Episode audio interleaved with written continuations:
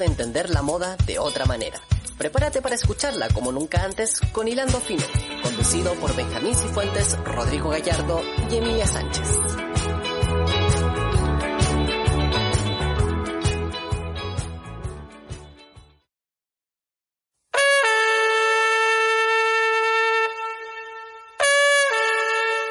El debate constitucional en el que nos encontramos ha vuelto a poner el tema de la plurinacionalidad en la palestra, y es que como chilenos convivimos con otros pueblos dentro del mismo territorio. El pueblo mapuche lleva años dando una lucha a nivel cultural para mantener sus tradiciones, amenazadas desde hace siglos con la llegada del colonialismo. Dentro del legado ancestral de los mapuches se han conservado distintas técnicas textiles y de orfebrería, las cuales notamos de manera más clara en vestimentas ceremoniales. Tras estas piezas no tenemos solo una mera artesanía o un recuerdo, ya que distintos elementos de la cosmovisión mapuche se ven plasmados en estas. Portar con respeto estos elementos implica investigar su historia, evitando caer en la apropiación cultural. Y es que ser mapuche no es un disfraz. Es importante decolonizar el pensamiento para poder entender y aceptar la diversidad de nuestro territorio. Por eso y mucho más, hoy hilamos fino sobre la vestimenta mapuche.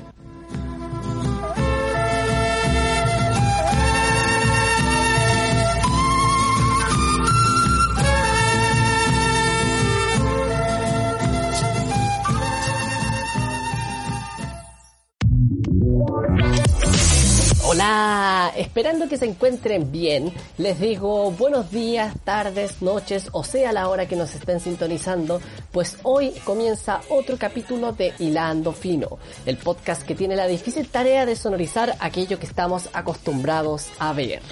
El día de hoy se vino un episodio muy interesante, ¿o no, Ben Sif? ¿Cómo estás? Claro, acá estamos bien, o sea, bien dentro de lo que se puede con la cuarentena y todo, saliendo en bicicleta, otras cosas que no creo que le interese a la gente, pero estoy haciendo un huertito. Perdón por irme por la fama. Es, es mi, momento de hablar cosas de la vida. Emilia, ¿tú qué tal? ¿Cómo te trata la vida hoy? Bien, súper bien y muy contenta nuevamente por poder grabar junto a ustedes y en esta ocasión especial que vamos a hablar, como pudieron ver en el título, acerca de la indumentaria mapuche, justamente en una semana donde se reflexiona mucho acerca de los pueblos originarios. Así que hoy tenemos obviamente a una invitada especial. Ella es Sophie Waikil, también conocida en, a través de TikTok, Instagram y, las plataformas digitales como Cucho. Así que me encantaría saludarte y darte la bienvenida al programa, Sofi. Oh, Mari Mari, pues la eh, hola chiquillo, gracias por la invitación y eso, gracias por esta instancia tan bonita. Gracias a ti por darte el tiempo de hablar con nosotros. nosotros. Para comenzar, igual me gustaría que nos comentara un poco de tu trabajo, que parte de las cosas que tú publicas es a base de TikTok y quiero comentarlo de que hace cinco días atrás no sabía ni tenía cuenta en TikTok. Ah. y me hice una porque me dijeron tenéis que ver esto, Rodrigo. Y pucha, lo, vi y quedé maravillado. O sea, eh, yo pensaba que TikTok era como una plataforma nomás para bailar y hacer como que uno canta. Y como que ahora me doy cuenta que hay como todo un espacio para hablar de temáticas como discriminación, veganismo, ropa. Y yo quedé para adentro. Sí, es verdad. Por eso estoy en TikTok, porque creo que la gente de ahí está más preparada para hablar de esos temas como, claro, de, diversidad, sea cual sea tu diversidad, pues tu particularidad, sin el temor a, ser juzgado un poco o mirado así como, oye, este que es distinto. Instagram por eso no me gusta mucho, porque la gente es más, no sé, como que la gente se, se alumbra más por bonita que por su diferencia, por así decirlo. Es lo, que pienso yo, pero claro, en TikTok eh, se da esa instancia de hablar y preguntar sobre estos temas. Pues entonces, qué bacán, qué bacán que, que se hagan TikTok por eso. es como un honor. Aparte tiene ese desafío de que, no sé, pues son videos muy cortitos, entonces tenéis que explicar algunos temas, eh, no sé, pues de repente 15 segundos, menos de un minuto. Igual es entrete esa dinámica como te van saliendo muchos videos y el algoritmo va conociendo de ti y va como, no sé, pues a mí por ejemplo me salen cosas como de que me enseñan a usar Photoshop, unos tutoriales de Excel o algunas cosas de repente muy choras sobre huerto, cosas así. Y uno como que aprende mucho ahí y en verdad es como muy bacán que estés dentro de ese espacio también decolonizando de alguna Claro. manera. Sí, qué bacán, qué bacán que se entienda el mensaje. Y claro, pues, eh, es un desafío decir tanto en menos de un minuto y que a la gente no la aburra, ni quedar corto en el tema como a mitad de, de tema y chao. Pero claro, yo hago, hago un poco ese ejercicio de la gente invitar a descubrir más, como que me voy por eso. Más que se queden con, con que es mi verdad absoluta. Entonces igual es entretenido porque la misma gente igual me, me apoya con, con temáticas, me dan ideas o, o me suman comentarios, así que es bien entretenida igual.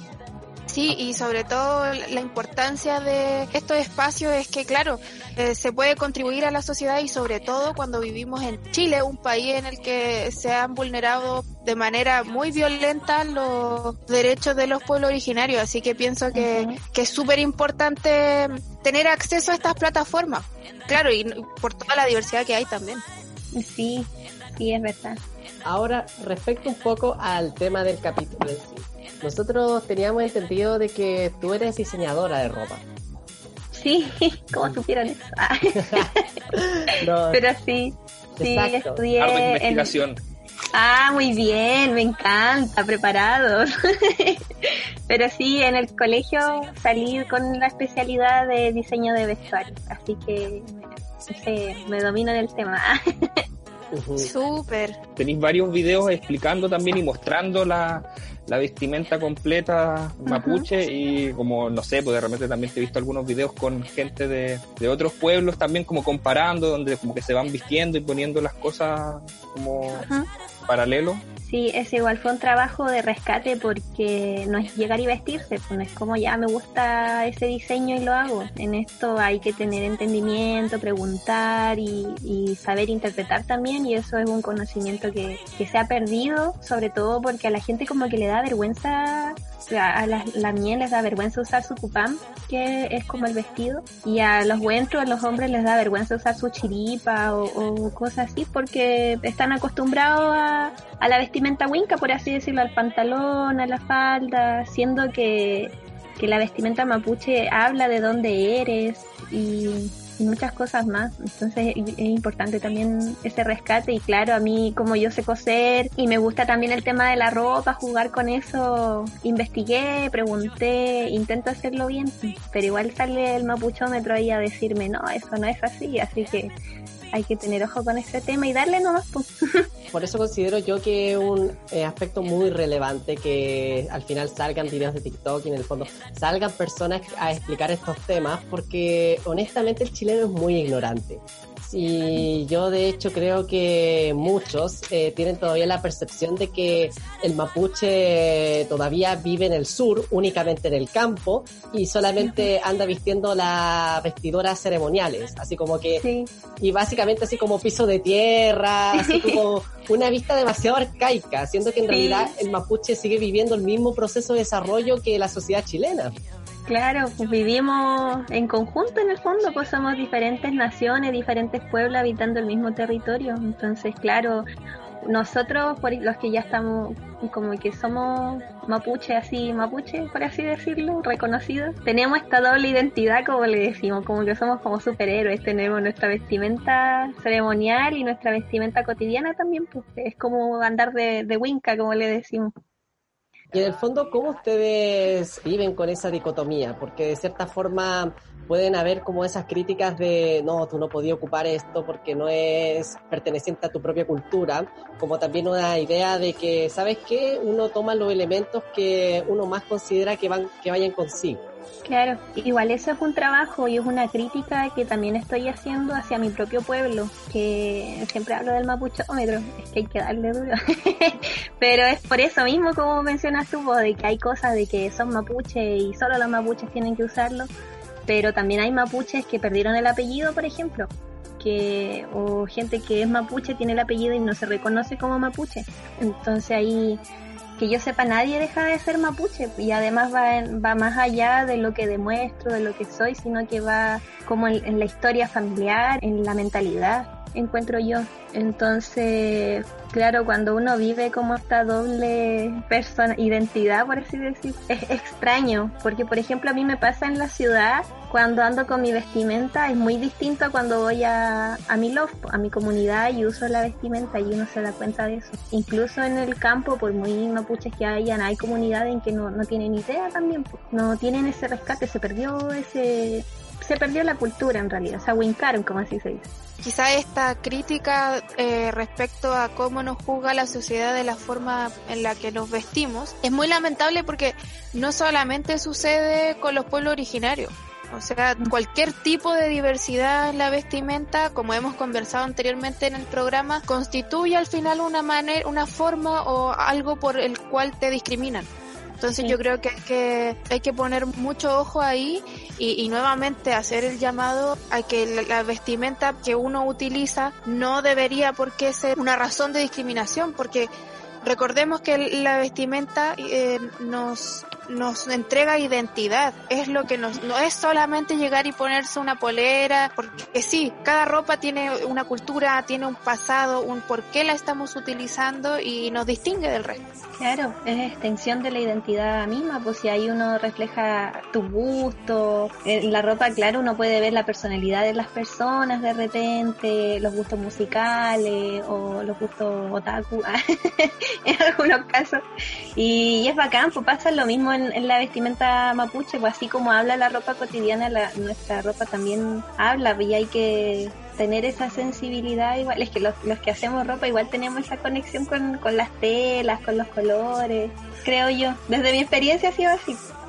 Y aparte tiene esto bien bonito que aparte de aplicarse como en lo textil, se aplica como en la orfebrería, como de los distintos elementos que te van diferenciando según el lugar y como que te van dando alguna identidad, pues no sé, pues como el, van cambiando el tipo de ave según el lugar, van cambiando algunos motivos, los tipos de tintos naturales según el, como los elementos que uno tiene disponibles, eso también lo encuentro súper interesante. Claro, así mismo, las flores, los diseños, los colores.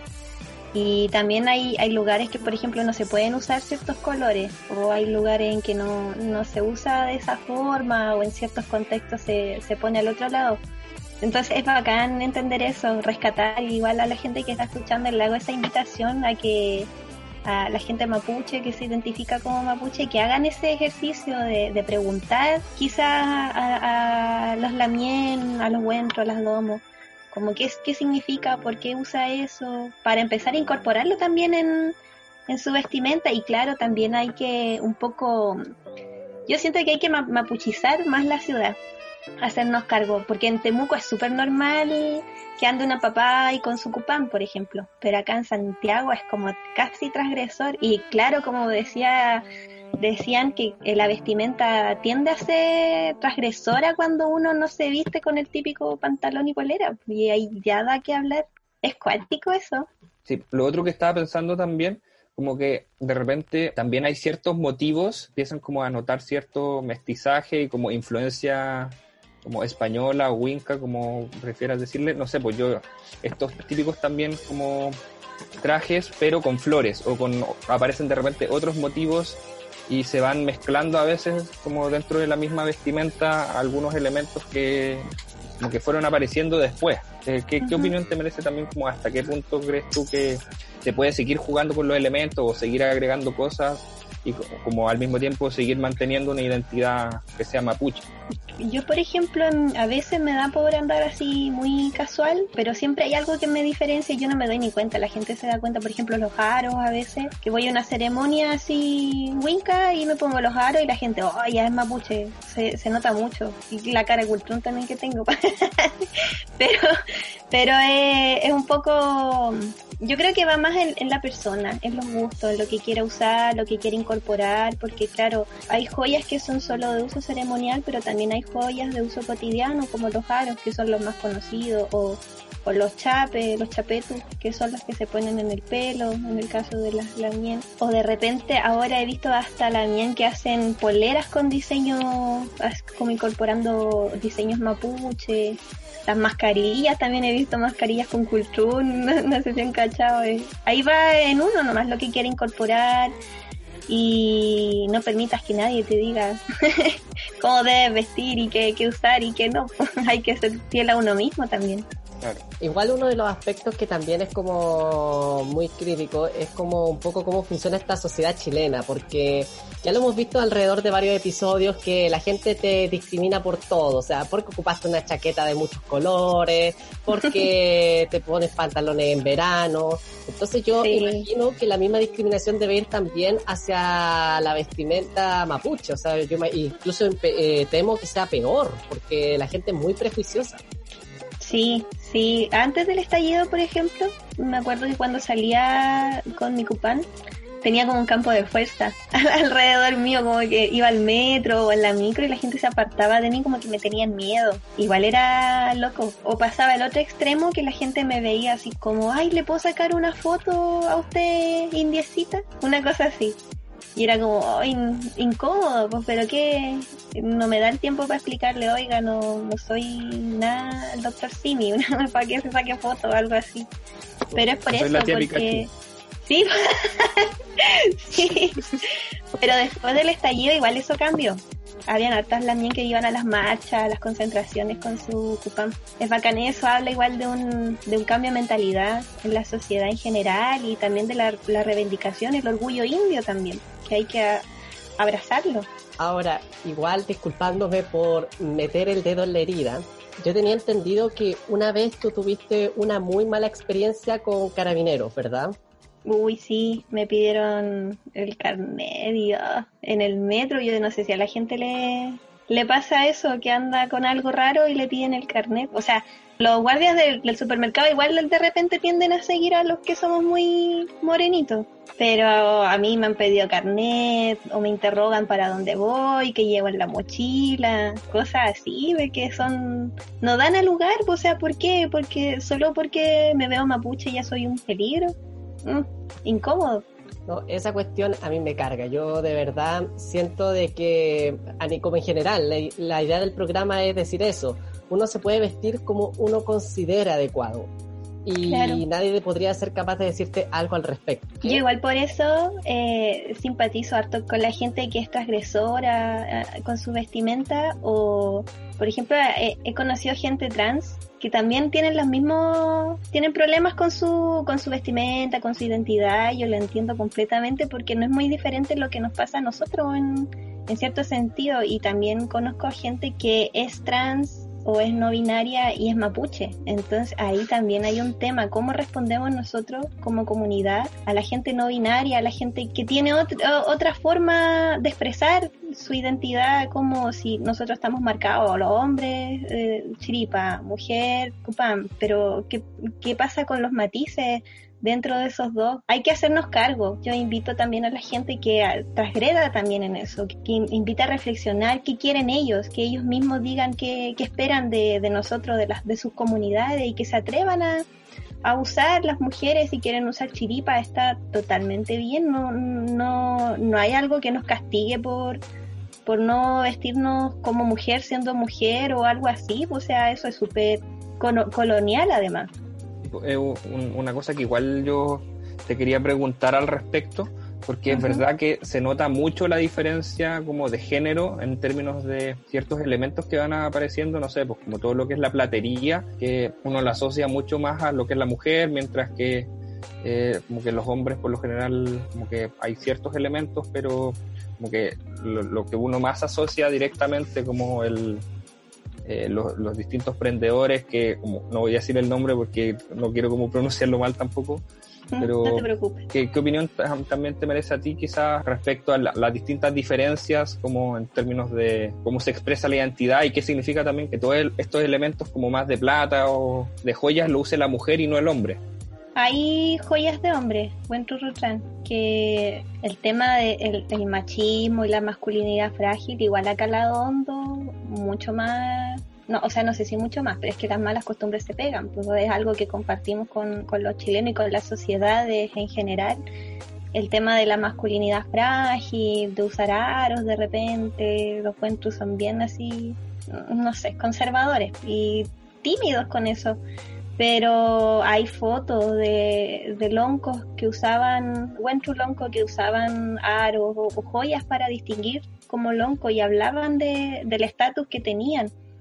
O, entonces yo creo que eso también hay que rescatar un poco y hacer nuestro propio conocimiento en base a eso, las nuevas generaciones, cómo nos vamos a quedar solo con lo antiguo nomás, o ahora porque ya no se usa, no se va a volver a, rescatar. Nosotras las mujeres, las pulamías nos hemos preocupado más de nuestra vestimenta y ser más transgresora en ocupar territorios que antes la mujer no estaba, ya sea en, en el palín, por ejemplo, que eso decían que era un deporte solo de hombres, pueden usar chiripa, las domo palife usan chiripa para, para jugar eh, el palín y es porque ellas se han hecho cargo de eso, pero los huentos en eso están más, más retrasados.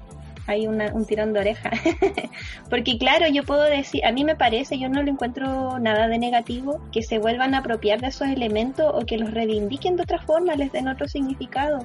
Yo creo que lo importante es saber y usarlo en, en, el contexto más que si corresponde o no corresponde a, tu identidad y lo que eres, porque hay joyas que, claro, son solo de, uso ceremonial, como que ahí hay que tener cuidado, o joyas que hablan de, de algún rol quizás, porque las, las mach y los mach ellos tienen sus propias joyas, pero porque ellos las sueñan o representan, tienen que hacerse notar en su cargo pero uno como mapuche así nomás, eh, hay joyas, como decía, de uso cotidiano y que no necesariamente es como, no, esto es solo de mujer y si, si tú, bueno, tú usas joya de mujer, eh, te vas a ir al infierno, como que eso no existe, pues. Entonces, ¿cuál sería la excusa? Ahí es solo timidez, encuentro yo, y masculinidad frágil también. Tipo, yo, igual concuerdo mucho contigo en el sentido de que el cristianismo y el colonialismo acá la hondo en todo. Pues de hecho, llega un punto en el que uno como Winca, porque, porque claro, pues, no, no, pues personalmente no, no, no me reconozco como mapuche, pero al mirar hacia atrás en tu árbol genealógico y así te vas como dando cuenta que de repente empiezas a notar que hay apellidos que se repiten y, te cuestionas así como qué pasó quizás con la con el padre de, de un tatara, tatarabuelo y empiezas a cuestionarte en qué momento de tu árbol ya no no estás ligado a un pueblo originario que, que seamos honestos. Todos tenemos algún antepasado que quizás fue parte del pueblo mapuche o eso es lo que se nos ha enseñado. Entonces, a mí me, me gustaría preguntarte como para la gente que, no sé, tiene un apellido mapuche o, sabe que tuvo un antepasado y está seguro que fue mapuche, ¿de qué manera puede comenzar a acercarse a como a reconstruir esta cultura? Qué buena pregunta. Voy a contar un poco desde mi experiencia, porque si bien yo tengo los dos apellidos, mi papá y mi mamá son mapuche y ellos también vienen de familia de las dos parte mapuche, ocho plumas, como se dice. Yo igual viví un tiempo en que en vivir en la ciudad, por ejemplo, no, no sabía nada, nada del, del mapuchismo, por así decirlo. Y fue un trabajo personal. O sea, mis papás siempre me inculcaron, no, tú eres mapuche, te van a mirar cuando, no sé, pues te nombran en el, en el consultorio, por ejemplo, que pronuncian mal tu apellido. A mí me daba vergüenza cuando pasaban la lista en el colegio y en vez de que digan mi, mi apellido fluido, siempre había una traba o habían esas risas nerviosas, como que no... Siempre me pasaba eso. Y mis papás, porque se daban cuenta que a mí me avergonzaba, siempre me recalcaron el no, tú eres mapuche, ten alerta a eso. A mí me pasó y me contaban la discriminación que ellos sufrieron también, que después a medida que iba creciendo me fui dando cuenta. Pero, por ejemplo, en la adolescencia yo no me reconocía como mapuche. Para mí era como algo de mis papás, por así decirlo. Entonces, claro, yo teniendo apellido, familia, todo, la gente que no tiene nada de relación, debe ser mucho más difícil el proceso. Yo tengo mi familia toda en el sur, entonces acá en la ciudad yo estuve sola buscando qué hacer, no conocía ningún lamien, para mí todos estaban como ocultos. Entonces yo acá en la ciudad era una winca más, por así decirlo, que iba al sur y ah, verdad que soy mapuche, verdad que hay ceremonia, verdad como algo como que lo, lo apartaba solo para esos territorios. Pero en la universidad, cuando entré a estudiar, y mis mismos profes me, me inculcaron eso, me preguntaban cosas, y ahí empecé a investigar con los universitarios mapuche o, empecé a asistir y a preguntar y así me empecé a acercar y me di cuenta que a veces es mucho más fuerte el sentimiento mapuche o la identidad de los pueblos eh, originarios en general en la ciudad que en, en otros territorios que es más difícil, por ejemplo en el campo que viven más lejos, entonces en el campo a veces son mapuche para ciertas ocasiones nomás. Viven como mapuche, como mapuche entre comillas, viven como mapuche entre comillas, pero también se olvidan de ciertas cosas, pues igual hay harto en el campo sobre todo le trabajan más a gente facha, por así decirlo, o al, patrón, y se acostumbran a ese pensamiento también, entonces también empiezan a negar sobre su identidad. Yo creo que es un trabajo personal, más que nada, una búsqueda personal, preguntarle a tu familia y, y llegar hasta el punto en que se quebró esa identidad. ¿Por qué se quebró? ¿Qué pasó ahí? ¿Qué le quitaron? ¿Por qué lo discriminaron? ¿Por qué no siguió el conocimiento? Y así te vas por un tubo porque esta, esta cosa igual tira, pues la sangre tira, entonces uno escarba un poquito y ¡pah! levantáis una piedra y ¡pah! sale otro mapuche, ¡pah! otro te invita, después no te dais ni cuenta cuando estás yendo a ceremonia en la ciudad. A, a, mí así me pasó, entonces es algo de uno, uno tiene que moverse, pues a nadie le enseñan a ser mapuche. Igual con respecto a eso, con respecto al mapuche de ciudad, lamentando quizás poder llegar así un poco a un Winca explaining, eh, pero en cierta forma siento que también pueden haber perspectivas mucho más radicales del mapuche que apuntan hacia un puritanismo, así como no porque tú eres de ciudad y nunca llegaste a vivir como en la parte tradicional de la comunidad mapuche, no te puedes considerar mapuche. No sé si eso en verdad existe o es como un prejuicio mío. Mapuchómetro. El mapuchómetro. Yo antes de hacer videos tenía miedo de eso, de que como que, ay, cuando descubran que yo soy de ciudad, na nadie me va a creer, me van a funar.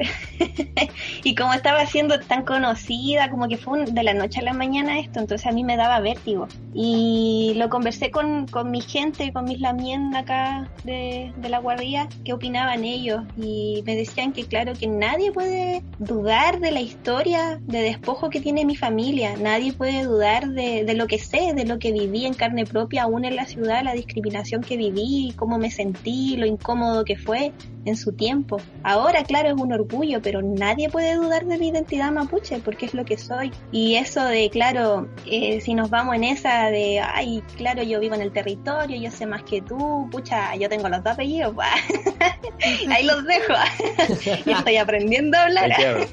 sí, pues. Oh, esto como que me recuerda a, en un sentido un poco más frívolo, las discusiones que tenían con los cineastas, así como, no, tú no eres cineasta si no has visto cine soviético en blanco y negro, así del año 47.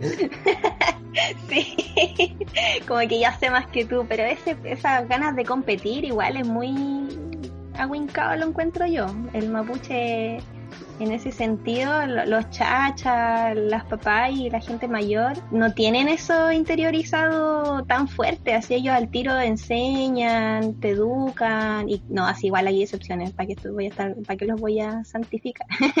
igual hay hay un, algunos que son bien mañosos y andan retando porque uno no sabe, pero bueno, hay de todo. Todo tiene matices. Claro, yo quería hacer una pregunta, la verdad, ya yéndome nuevamente a, al ámbito como de, del aspecto y la identidad, el cabello en las personas mapuche. Creo haber visto que te hayan dicho algo por tener como el pelo de colores, ¿cachai? y ser sí. mapuche. Me imagino que claro, pues esto va también por la línea de que en realidad nadie debería decirnos cómo vestirnos, pero claro, el pelo ya es como algo diferente.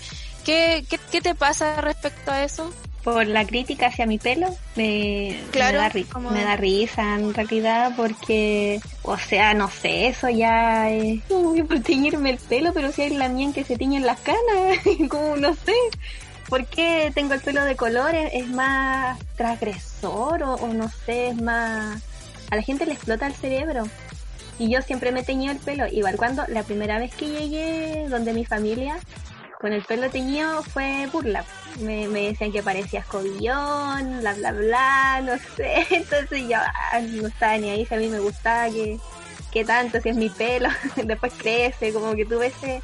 Pero era, yo creo que es igual le pasa a los que decidimos teñirnos el pelo color, que igual la gente, no sé, le incomoda sea quien sea, sea mapucho no, o no. O yo he escuchado a harta gente que, ay, mi mamá no me deja, o no, es que me da como que se me va a quemar el pelo, y lo quieren hacer y no se atreven. Pero ahí ya es, es por lo mismo de la sociedad, porque solo la sociedad de este territorio es, es cartucha. Mire, Sí, yo en mea culpa, yo puedo decir que ponte tú cuando ingresé a la universidad por primera vez y vi como a la gente con el pelo teñido, prácticamente era como ¡Oh! Sacrilegio. Así como, no puede ser. Ah, pero es que tú andas con corbata, pues como que igual es en el otro extremo. Sí, pues ya sí, es que uno, yo tengo como mi propia bola de estilo, entonces como que de cierta forma, eso es lo, yo creo que ese es como quizás nuestro principal error, como que nosotros creemos que porque tenemos cierto estilo todo el mundo tiene que compartir. Ya, ese creo que es, ese siento que ese fue mi primer error cuando ingresé a la universidad. Ya yo siento que después con el tiempo empecé a abrirte y darte cuenta que cada uno con su lecera, pero también eso me lleva a discutir un poco con los aspectos de lo que se enseña o no en los colegios porque gran parte de la concepción que nosotros venimos es con lo que enseña el Estado chileno. Lo mismo Claro. que, o sea, yo siento que una de las clásicas percepciones es que hablen del tema mapuche eh, pasado, como fue algo que pasó, no es algo que sigue. Y- Sí, hace 200 años atrás. Ponte tú hoy en el grupo, antes de hacer este capítulo, nos matamos de la risa porque la Emilia tenía una foto de... no, mejor, explícala a tu Emilia. Sí, pues, y, va- y va justamente por esta línea de, de la educación que, que se nos entrega. Obviamente yo esto lo hice muy chica, era muy chica cuando sucedió esta historia, pero básicamente en el colegio no fue en, en contexto 18 de septiembre, fue como una caravana por los pueblos originarios y como la visibilización, algo así Ah, y, y, y siempre con nota y como castigadores. ¿Tú, tú cachai Sí, cómo es sí. la, la- Claro, entonces tenía como ocho años y me hicieron, aquí te voy a mostrar la foto, igual no, no, no me enorgullece para nada, teníamos Ah, que irnos como mapuche, básicamente. Y, y claro, yo ahora lo veo y digo, pucha, no me juzgo, no me culpo tampoco porque era muy chica, pero me parece, no sé, súper feo de la manera en la que se le enseña a los niños, como a ver el, el- los pueblos originarios como un folclore, básicamente. Entonces, para mí igual ver esa foto es súper, eh, no sé si doloroso por, por mí en realidad, sino que por la manera en que, en que se nos enseña y la concepción que nos entregan eh, sobre lo- los pueblos originarios. Ujú. Y eso igual es culpa de, de lo poco que se sabe y que no, no se enseña nada. Pues esa misma vestimenta que usas tú todavía las venden para el 18, así como venden los trajes de la tirana. Y no, no sé. Yo igual no juzgo a la gente, juzgo a, a, a no sé, a no sé a quién juzgan realmente. No, es que igual es, es culpa del sistema que nos invisibiliza. El Estado. Porque, sí, del Estado chileno. Es que es, esa vestimenta es como un disfraz, en realidad, po, porque Claro. nosotros no usamos las joyas, no es como obligación usar la trapelacucha y se tiene que hacer en aluminio porque si no, no soy mapuche. Es lo que se conoce, igual que el tarilonco, que es lo que se usa en la cabeza. Pero yo he salido, por ejemplo, en los videos, a veces no me pongo el tarilonco siempre, porque no, no, no me gusta, se me cae, o de repente lo, lo- se me pierde. Entonces ocupo otras cosas y otros elementos con que compensar la falta de esas joyas, porque no, siendo Pichimalén, una niñita, no tienes que usar joyas de adulta, por ejemplo. Y eso no se enseña en los colegios. No se da el trabajo de investigar No. primero, consultarle a los involucrados antes de hacer un homenaje, entre comillas, a la gente, a los protagonistas. Claro. Como lo que pasó también Sí, con por- a raíz de los pijamas Selknam. Ay, que sí. También comentaste al respecto por redes sociales. Sí, qué Terrible. cringe. Iba a decir una última cosita. Que para, para ese entonces, de esa foto, eh, yo tenía varios compañeros y compañeras que, claro, tenían incluso apellidos mapuche y no, no había el conocimiento. pues. Y por otro lado, pucha, o sea, eh, lo mismo que tú decías, como de la gente te ve morenita y tal, cuando pasaban, im- imagínate, pues, yo pensándolo ahora de esta manera, que ni siquiera sé si en mi árbol genealógico hay alguna persona que, que sea mapuche, que haya sido mapuche, y aún así por, por tener rasgos, porque tengo, soy morenita, de ojos, de ojos chinitos, ¿cachai? El pelo negro. En el colegio cuando se hablaba de los mapuches y su historia, automáticamente los compañeros empezaban como a burlar de mí como si fuera algo negativo, ¿cachai? Ah, Entonces, sí. y por eso yo ahora me cuestiono y digo, sí, pues me miraron y yo así como, que yo sepa, no, no tengo familia mapuche y aún así, imagínate, recibí como discriminación. Imagínate para una persona que, claro, sale con su vestimenta, pucha, es peor. Entonces, no sé, yo creo que es súper importante la, la educación respecto a esto y el valor que se le debería dar como a la resistencia sin romantizarla, porque a veces incluso hacen eso, como que romantizan que hay son un pueblo guerrero, cuando, no sé, encuentro que esa guerra que han dado finalmente no es gratuita, es por, por lo que, Claro. por el genocidio que se, que se ha realizado. es consecuencia de algo. Y también, como dices tú, el, el parecer mapuche también responde a otro estereotipo porque hay, hay lamien que también sufren discriminación, a veces de los mismos mapuches o de los wincas que no saben porque no parecen mapuche. Pero ¿qué es parecer? ¿Qué es ser mapuche? Claro. es una pregunta que da para muchas respuestas. El, ¿Parezco mapuche o no parezco mapuche? Yo tengo cara de cultrún, soy redondita de cara, siempre me lo han dicho. Pero, por ejemplo, tengo primas que son alargadas de cara, tienen ojitos claros, cara de catuto, les digo yo. Pero, o sea, ¿quién es quién para decir qué es mapuche, qué es mapuche y cosas así? que no es una discusión que se ciña solo a lo genético o como a lo biológico, sino que en el fondo también es todo un tema cultural, un tema de tradiciones, un, un mundo mucho más amplio que no podéis reducirlo, no, es que por tener menos sangre mapuche, no, o no, por no vivir en, por vivir en la ciudad tampoco, como que no, es- esos matices como que no, no caben ahí. Sí, pues al final estamos todos juntos en esta como, primero en el territorio y segundo en estos como avances sociales que se han ido dando. Eh, es como, es, inevitable no, no continuar cuestionándonos y haciendo de- del lugar en el que vivimos un lugar mejor. Respecto a eso, e igual volviendo un poco a la discusión de los eh, pijamas Segnam, es que, pucha, es que esa situación es muy bizarra porque es demasiado fácil criticarlos porque todo estaba mal. Era como... De hecho, es como... No le achuntaron a nada. Exacto. Tú como periodista podís destruirlo por muchos puntos porque podís verlo. Pero aquí hay un punto mucho más en el pasado, dirigido ya en los años 60, 70, con diseñadores chilenos que hacen algo similar y que mucha gente ahora recién está empezando a hablar y que ahí hay una discusión interesante. Por ejemplo, Alejandro Stuben y Marcos Correa, ellos son diseñadores chilenos que toman impresiones de los de varios de estos pueblos originarios y los meten en sus producciones. ¿Ya? Y ellos lo toman como diseño chileno. Y, Ah, sí. y por mucho tiempo esto fue alabado y venera- venerado por esto, así como, ¡ay, qué valientes estos tipos que finalmente toman en parte la identidad chilena! Pero aquí te llega la pregunta, ¿realmente es la identidad chilena? No, ¿Y es- no responde al chilenismo mismo, es aparte. Pues, yo estaba pensando, tú, me vi unos videos también y ponte tú, había un, un- una persona que hacía joyas, pero que él no era mapuche. Su esposa era mapuche y él como que contaba de este proceso y también como de cómo a él en el fondo de repente le tiraban el mapuchómetro, como volviendo a ese término de, de que si él podía hacer las joyas por no ser mapuche, siendo que él las creaba para la comunidad. Y tenía el ejemplo contrario de gente que de repente sí hacía las joyas siendo mapuche, pero que él decía que eran como joyas muertas porque como que estaban pensadas en producirse en masa o como producirse de repente para venderlas al extranjero o para venderlas como artesanía y como excavando también a, a ese modelo quizás como de producción para la, gente mapuche, sino que para afuera y pensándola también como para los turistas o para eh, los europeos o, cosas así también. Como, ¿Qué opinión te merece eso cuando de repente se, se ve como, un, como una mercancía también?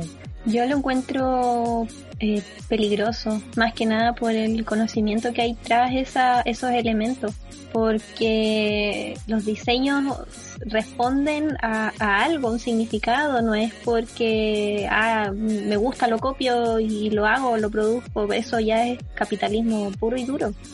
Entonces, nosotros, por ejemplo, hay, hay lamien que sueñan con sus joyas y las mandan a hacer a un retraje que las puede interpretar o como que se pierde esa relación, ese, esa cercanía, esa oportunidad de, de compartir porque todo es nutritivo. Entonces, si yo voy donde un lamien que sabe, sea o no sea mapuche, porque claro, ese lamien que tú indicas pertenece a una comunidad, está con alguien que es mapuche, entonces ahí él también es parte de esa identidad, aprende y es, ¿cómo decirlo? Se nutre. ¿Se inserta? Sí, Está inmerso. Eh, claro, porque está rodeado, se empapa, entonces ahí también, pues, ¿quiénes somos nosotros para decir, no, es que tú no eres mapuche? Siendo que él responde a un conocimiento que, que rescató y, y puede que sepa mucho más que alguien que sí es mapuche, pero no abraza su identidad. Y ahí va también en, en el pensamiento, pues uno es mapuche por lo que tiene en la cabeza, más que por el apellido o lo que uno es. Y claro, a mí me preocupa un poco esa situación cuando se produce masa. Ahora he visto hasta los mercados chinos ven- vendiendo chaguay, aros mapuche. Y eso, eso me, me molesta, me da pica. O cuando hay gente que me muestra con orgullo aros y como mira me regalaron esto para mi cumpleaños, para mi licenciatura, como si fuera algo así para ellos, claro que no saben, es algo lindo, pues el primer a veces el primer acercamiento que tienen con, con su identidad, pero uno que sabe, lo ve ahí tan pulcro, tan no hay mano, no hay no hay nehuen de alguien. Uno queda como, ay, ¿qué le digo? Le dices tú, le digo yo, espero que se dé cuenta solito, solita. ¿Cómo? ¿Cómo enseñar en eso también? ¿Eso también es apropiación cultural? Claro, apropiación cultural, un tema también bien, bien importante al momento de, de hablar esto. Igual pasando con respecto a lo que se puede considerar el progreso del fondo de lo que ha sido la vestimenta y indumentaria. Porque en el fondo es algo interesante con cuando uno habla de identidad, que la identidad se va formando, la identidad va cambiando, nada es estático. Todo va cambiando con el paso del tiempo. Entonces, en el fondo, ¿cómo tú crees que ha estado avanzando el diseño y la indumentaria mapuche? Porque en el fondo no podemos decir que estaba igual que ponte tú en 1800 o en 1600 efectivamente ha tenido un cambio. Entonces, ¿cómo podrías considerar que ahora, 2020, eh, se ha desarrollado la vestimenta mapuche? Sí, hay un tema como de las nuevas generaciones y los nuevos conocimientos eh, ha cambiado. Yo tuve la oportunidad de ir a un museo mapuche, de una mapuche en su casita, que ella hizo el trabajo de recuperar joyas de, de latifundistas de repente o de gente que, de ricachones por así decirlo, que tenían joyas mapuche y ella se dio el trabajo de recuperarlas y tenerlas y no vendérselas a los museos, sino que sean de propiedad de su territorio.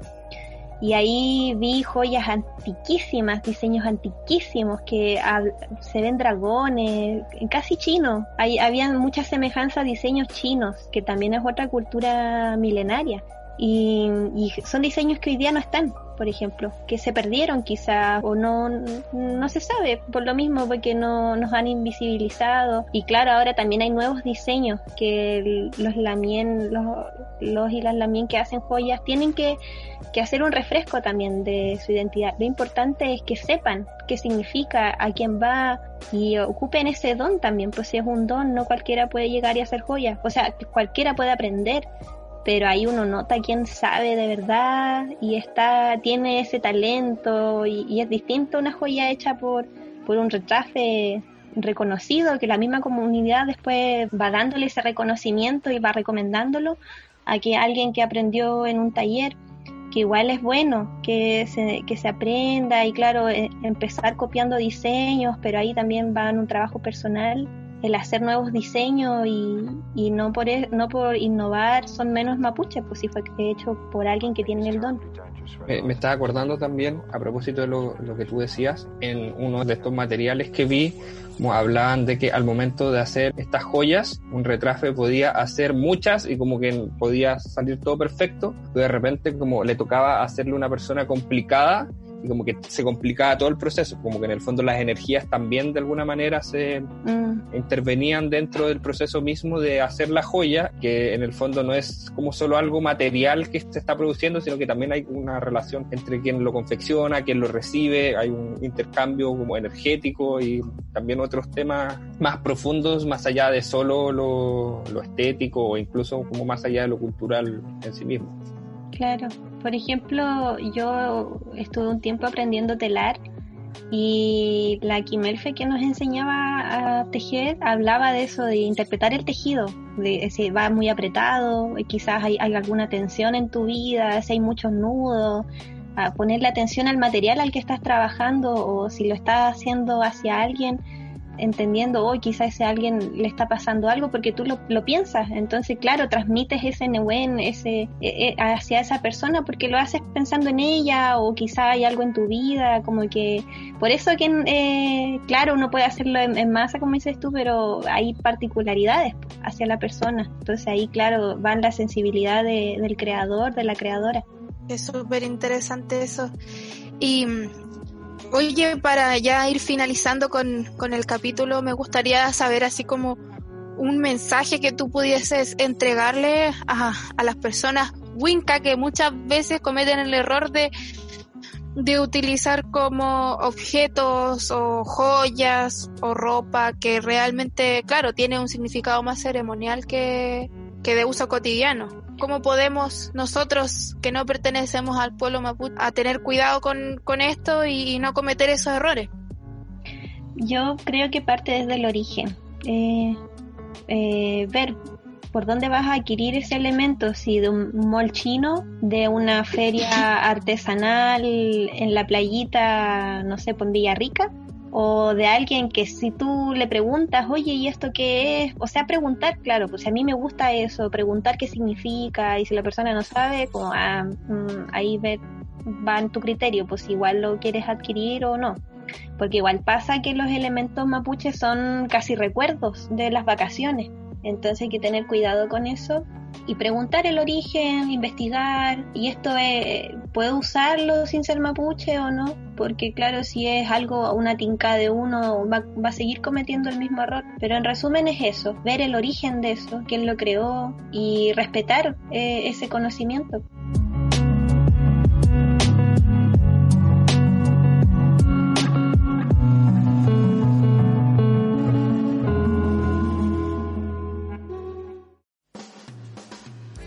Ya estamos finalizando el programa. Queríamos darle las gracias a nuestra invitada de hoy, la Sofía. Queríamos darte el espacio para promocionar tus redes sociales, quizás tu trabajo y también como algún otro mensaje final que tengas. Primero agradecerle a ustedes por, por la oportunidad, lo pasé muy bien eh, y gracias, de verdad siento que es necesario estos espacios y qué bacán que por fin quieran escuchar nuestra voz y no sea desde lo que se ve en Icarito o Wikipedia que es, más añejo que... Entonces igual qué bacán que nos incluyan a nosotros también, porque si bien, claro, yo hago video y tengo mis redes y difundo, no es algo que nace desde mí, sino que desde un colectivo, desde representar a, mi gente también. Y bueno, eso, si quieren saber más, eh, la gente que está escuchando, eh, síganme en Instagram, TikTok, háganme las preguntas que quieran, yo voy a consultar o, o, lo que quieran y también acérquense a alguna comunidad, eh, replantense, qué, qué cosas no le han contado, qué cosas se han perdido y ser fiel a uno mismo nomás, pues más allá de, de dónde somos, para dónde vamos, seamos fieles a nosotros mismos, conozcámonos. Y eso búsquenme como Cuyo, con Q, U, U, C, H, O. Y eso, gracias por la oportunidad. Entre Mañún, con Flamien, con Puché, Quiñe Pancó. Un abrazo a todos. Muchas besitos. Muchas gracias. Gracias a ti, Sofía, porque de verdad este capítulo nos ha dejado muchas lecciones. También me he dado cuenta de que este capítulo como que cumple un doble propósito, o sea, de partida dar a entender a nuestro público la necesidad de respetar, pero en el fondo distanciarse ellos mismos de la identidad mapuche porque no es chilena. Eh, ustedes están construyendo su propia identidad, pero también nos ayuda en el fondo a nuestro ejercicio a replantearnos en el fondo cuál es nuestra identidad porque es como, si no es la de ellos, entonces ¿cuál es la nuestra? Entonces como que ahí en el fondo eh, se vuelve como un doble ejercicio, en el fondo, es tratar de buscar también quiénes somos realmente nosotros los chilenos. ¿Qué es Chile después de todo? Ya es. Guachos, guachos de patria. Exacto, en el fondo eso. Ya bueno, dejando eso, Emilia, ¿cuáles son las redes sociales? Bueno, para finalizar entonces no olviden seguirnos a través de Instagram y Twitter como hilando.fino-bajo y también a través de Facebook eh, como hilando fino. Y también no olviden eh, sintonizarnos a través de la radio JGM y las dos plataformas digitales Spotify y eBooks. Así que sin nada más que decir, muchas gracias por, por preferirnos. Espero que hayan aprendido mucho en este episodio y eso, despedirnos. Adiós. Nos vemos la próxima chao, semana. Chao, chao. Chao, chao.